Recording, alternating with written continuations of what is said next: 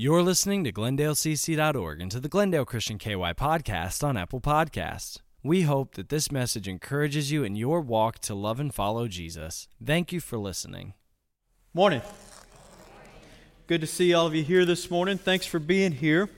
Before we get into the message this morning, I want to call your attention to uh, this, the go portion of your bulletin. Mike uh, might have mentioned it uh, as he was making announcements, but in the go portion, there is a Christmas calendar that has not all, but many of the events that are going on in the life of our church through the month of December, actually beginning today uh, with our Christmas decorating. There are a couple of events that got left off of this calendar because, well, I overlooked them and I didn't get them to, to Heather, but uh, they'll get in there this week. But I want to just call your attention to it and point out that it looks like there's a lot of things going on in the month of December in, in our church. And the truth is, is that there is a lot of things going on. And your personal calendar probably looks pretty similar to this. There are, you know, the month of December is just a busy month for everybody. And so oftentimes we look forward to when the Christmas is over because we're just tired and we've been on the go for for a month and we're just ready for all of the stuff to be over with. And I, I know personally, I get to that point pretty quickly. About December 2nd, I'll probably feel that way. But this year, I've, I've decided that I'm going to take this calendar and I'm going to just approach it with a different attitude, with, with a specific prayer.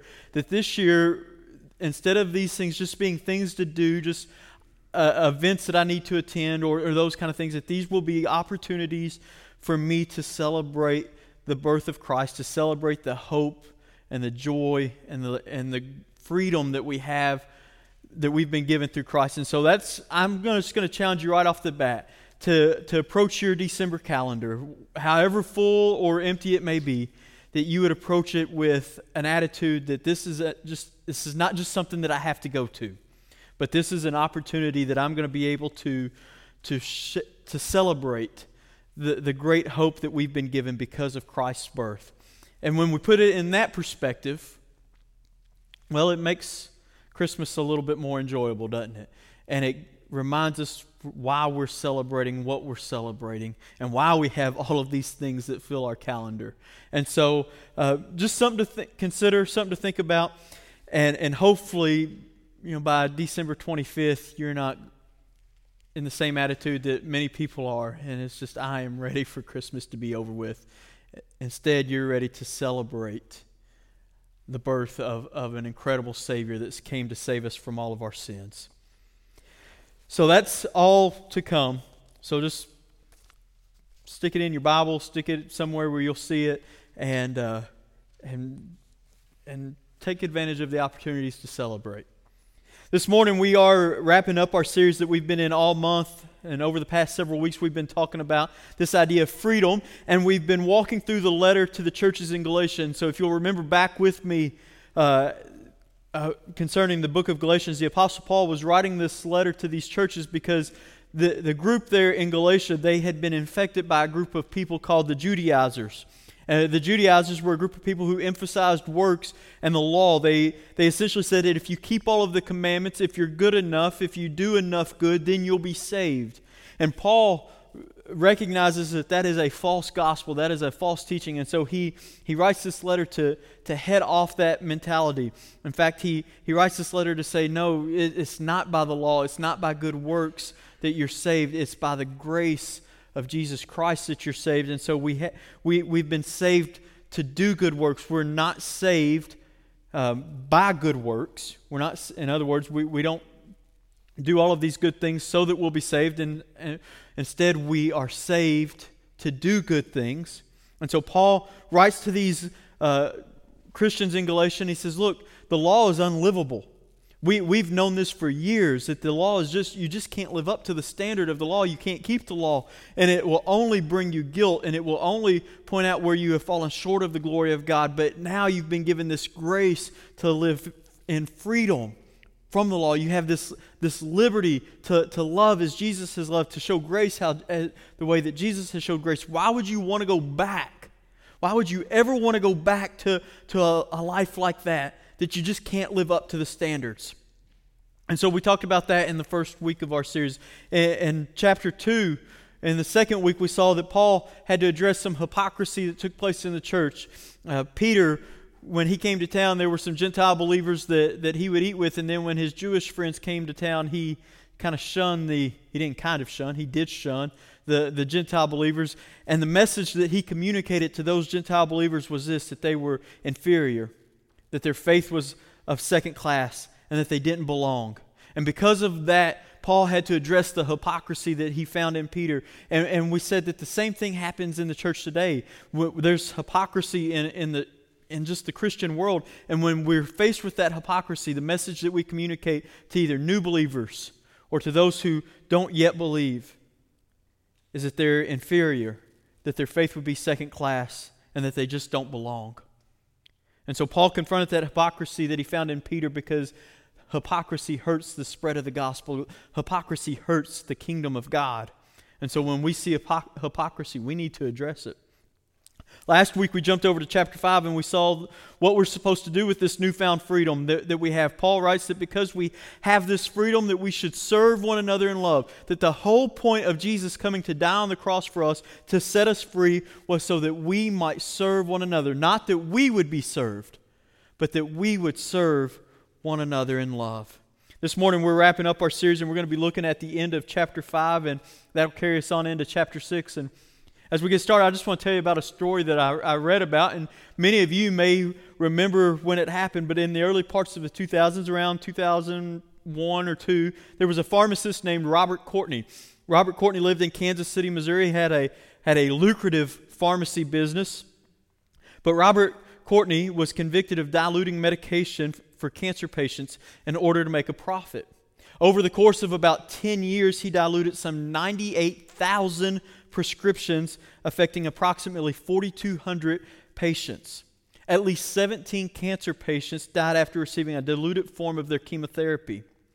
In fact, what, what tipped off, uh, what, what actually got him caught and, and tipped people off was that a number of the patients that, that doctors were seeing that were going to this pharmacy for their medications noticed that they didn't seem to be suffering the adverse side effects of chemotherapy and they weren't getting any better. And so they began looking into what medicines they were taking, and they, they sampled it, they tested it, and they discovered that in many of the medications, less than half of what was supposed to be there was there, and in some, less than 1% was there. Robert Courtney made somewhere around $19 million in this fraud and is currently serving a 30 year sentence in federal prison for this crime. So here's a man who was entrusted with the responsibility of handing out life saving medication. But out of his own selfishness and out of his own greed, he, had, he diluted it to the point that it, that it couldn't help people. When I think about this story, I'm immediately reminded of, of how often that happens with the gospel.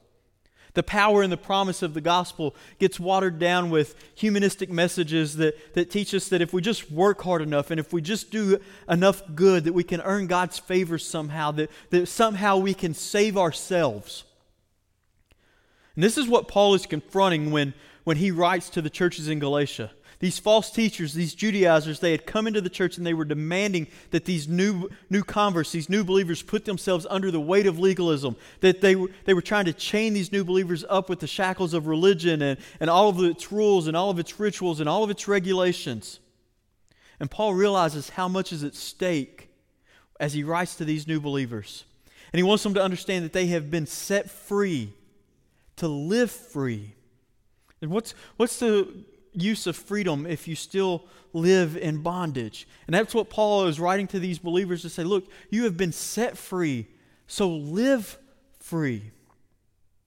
We skipped over chapter 4, but, but one of the primary themes of the chapter is that we are God's children and we are set to inherit uh, his kingdom with, with Christ. Galatians 4, uh, verse 7 says this It says, So you are no longer a slave. Catch that. You, you're no longer a slave. The implication is you've been set free, right? You're no longer a slave, but God's child. And since you are his child, God has made you also an heir. Did you catch what Paul says here? He says, Not only are you set free, but it's even better than that. You are a, a child of God. You are an heir with Jesus. That means you're, we're equals with Jesus in the kingdom of Christ. We're, we're an heir. That's better than just being set free.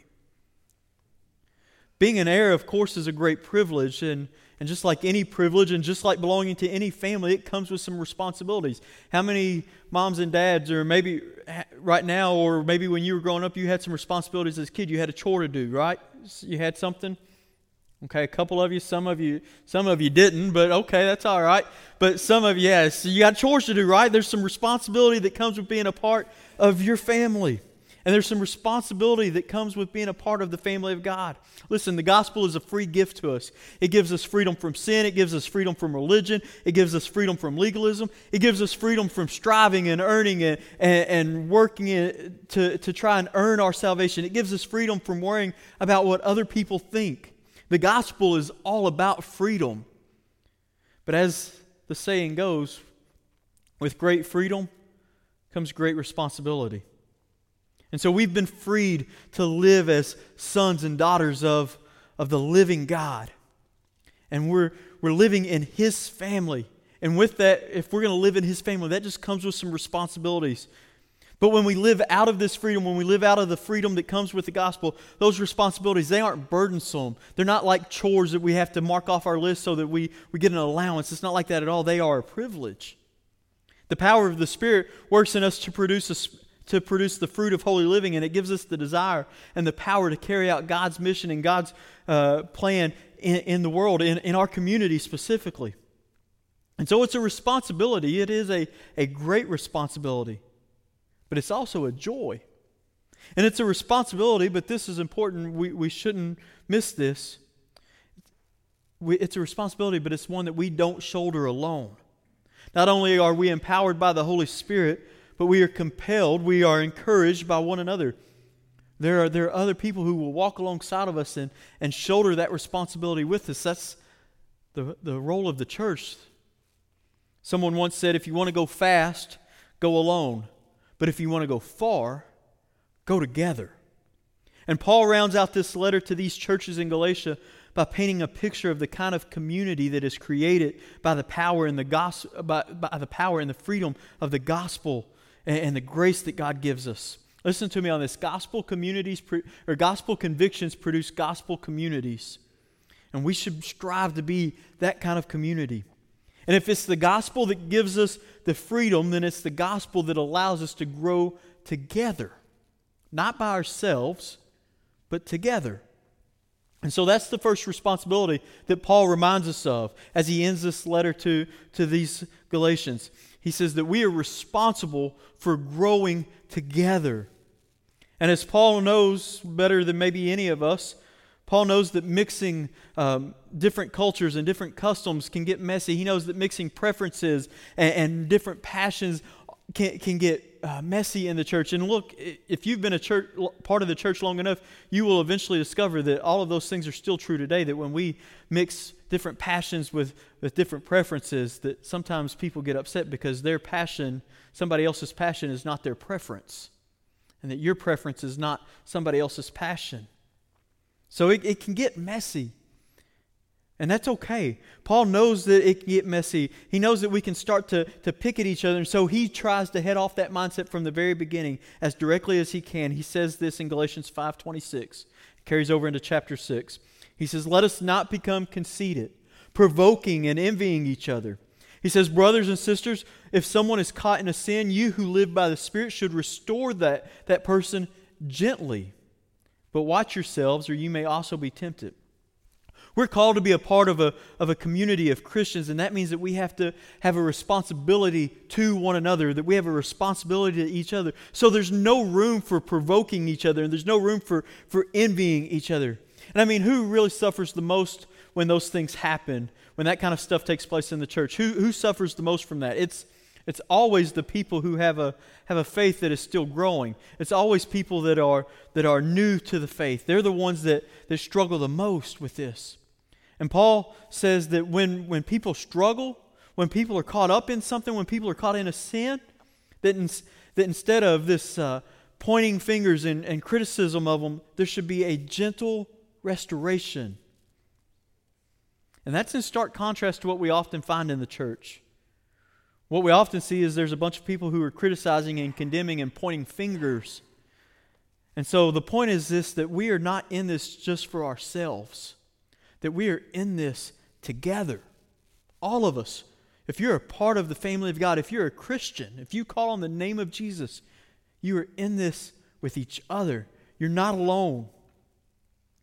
And so Paul tells us, he says, if brothers and sisters, if someone is caught up in sin, they should be restored gently. Not talked about behind their back, not ripped on social media, not judged and condemned, but restored gently. And maybe the strongest image here is, of all comes in verse 2 when Paul writes this. He says, Carry each other's burdens. And in this way, you will fulfill the law of Christ. If you want to honor God, if you want to, if you want to fulfill the, law of Christ, Paul says, carry each other's burdens. That means when we see someone in our community who is too weak to carry their own load, we don't sit back and, and watch and just kind of shake our head condescendingly. No, we don't do that at all. We don't leave the burden with well wishes and, and just add their name to a prayer list and, and walk away. We don't do that. Instead, we crawl down under the burden that they carry and, and we share in the heavy lifting with them. That's community. That's the church. And that's what Paul is calling us to here to share the burdens of each other. And look, I know some of you all are carrying some heavy burdens. Some of you know people that are carrying heavy burdens. This week I have received no less than a half a dozen calls or texts or Facebook messages from people who are, who are carrying some heavy burdens. And it would be easy and, and, and really tempting to just tell them, okay, hey, well, well I'll, I'll pray for you. And that would be good. We ought to pray for people, don't get me wrong. But how often t- do we say, hey, I, I'm going to pray for somebody, and then we don't ever pray for them? Or we say, hey, uh, I'll, I'll, be thinking about you, and we just put their name on a prayer list at church, and, and we don't ever look over that list. We don't ever give it a second thought. That's not what Paul is calling us to. Paul is calling us to live life with people who are, share, who are carrying heavy burdens. He's calling us to get, get our hands and feet dirty, to get down where they are and lift them up and carry their burdens with them. And sometimes that means that we need to reach out and help other people. And sometimes it means that we need to ask a brother or sister for help. And I'll tell you this morning that that that's that second part of that that's a struggle for me. I am not good at asking people for help. Uh, i grew up on a farm and my dad taught, taught me and my sister that we should be independent people that we if there was something to be done that was our responsibility to get done we ought to get it done. And, and if you can't get it done well that's nobody's problem but yours. And that's just you know and that, that's great for raising independent kids into independent adults. But i tell you that's the very opposite of what Jesus calls us to. We tell people all the time, we say things like, uh, when are you going to grow up? And, and when are you going to get out on your own? And, and the imp- implication is, when are you going to get out from under my care? When are you going to become independent for yourself? And that runs so contrary to the life of a Christian. We, you, you, go, wait a minute, you're saying to be independent is a bad thing? No, I'm not saying it's a bad thing. I'm saying that we are not independent we are dependent on Jesus. The life of a Christian is, is solely one of a life of dependence on Jesus. When we think that we can be independent, that we can do whatever it is on our own, then we don't need a Savior anymore. That's what we say when we say, I can do it on my own. What we're saying is, Jesus, I don't need you. And if there's one thing that I need more than anything else in this world, is I need Jesus. We are dependent, we're not independent. And so sometimes asking people for help is, is a struggle. Um, before the days of GPS maps and Siri and all those kind of things, you know, if I was driving somewhere and I wasn't quite exactly sure where I was, you know, not lost, but, you know, somewhere in that neighborhood, as long as I had gas in the car, right, I wasn't lost. And I certainly wasn't going to stop and ask anybody for directions. You just keep driving and driving, and eventually you make enough left turns, you'll circle back around to where you ought to be. That's, that's how, how so many people live life, this independent lifestyle. But I'm telling you, that's not what Jesus calls us to. He calls us to a life full of dependence on Him. The gospel reminds us that we have a freedom and we have a responsibility to bear each other's burdens. You help me with mine, and I'll help you with yours. And together, together we'll grow in Christ. Here's another responsibility that Paul points out at the end of Galatians. Paul points out the fact that we are responsible to persevere. Verse 7, look down at verse 7. He says, Do not be deceived, God cannot be mocked. A man reaps what he sows, and whoever sows to please their flesh, from the flesh will reap destruction, and whoever sows to please the Spirit, from the Spirit will reap eternal life. Let us not become weary in doing good, for at the proper time we will reap a harvest if we do not give up. Therefore, as we have opportunity, let us do good to all people, especially to those who belong to the family of believers. So I love that Paul has just told us to, to care for each other. And, and then he follows that up with telling us to not grow weary in doing good.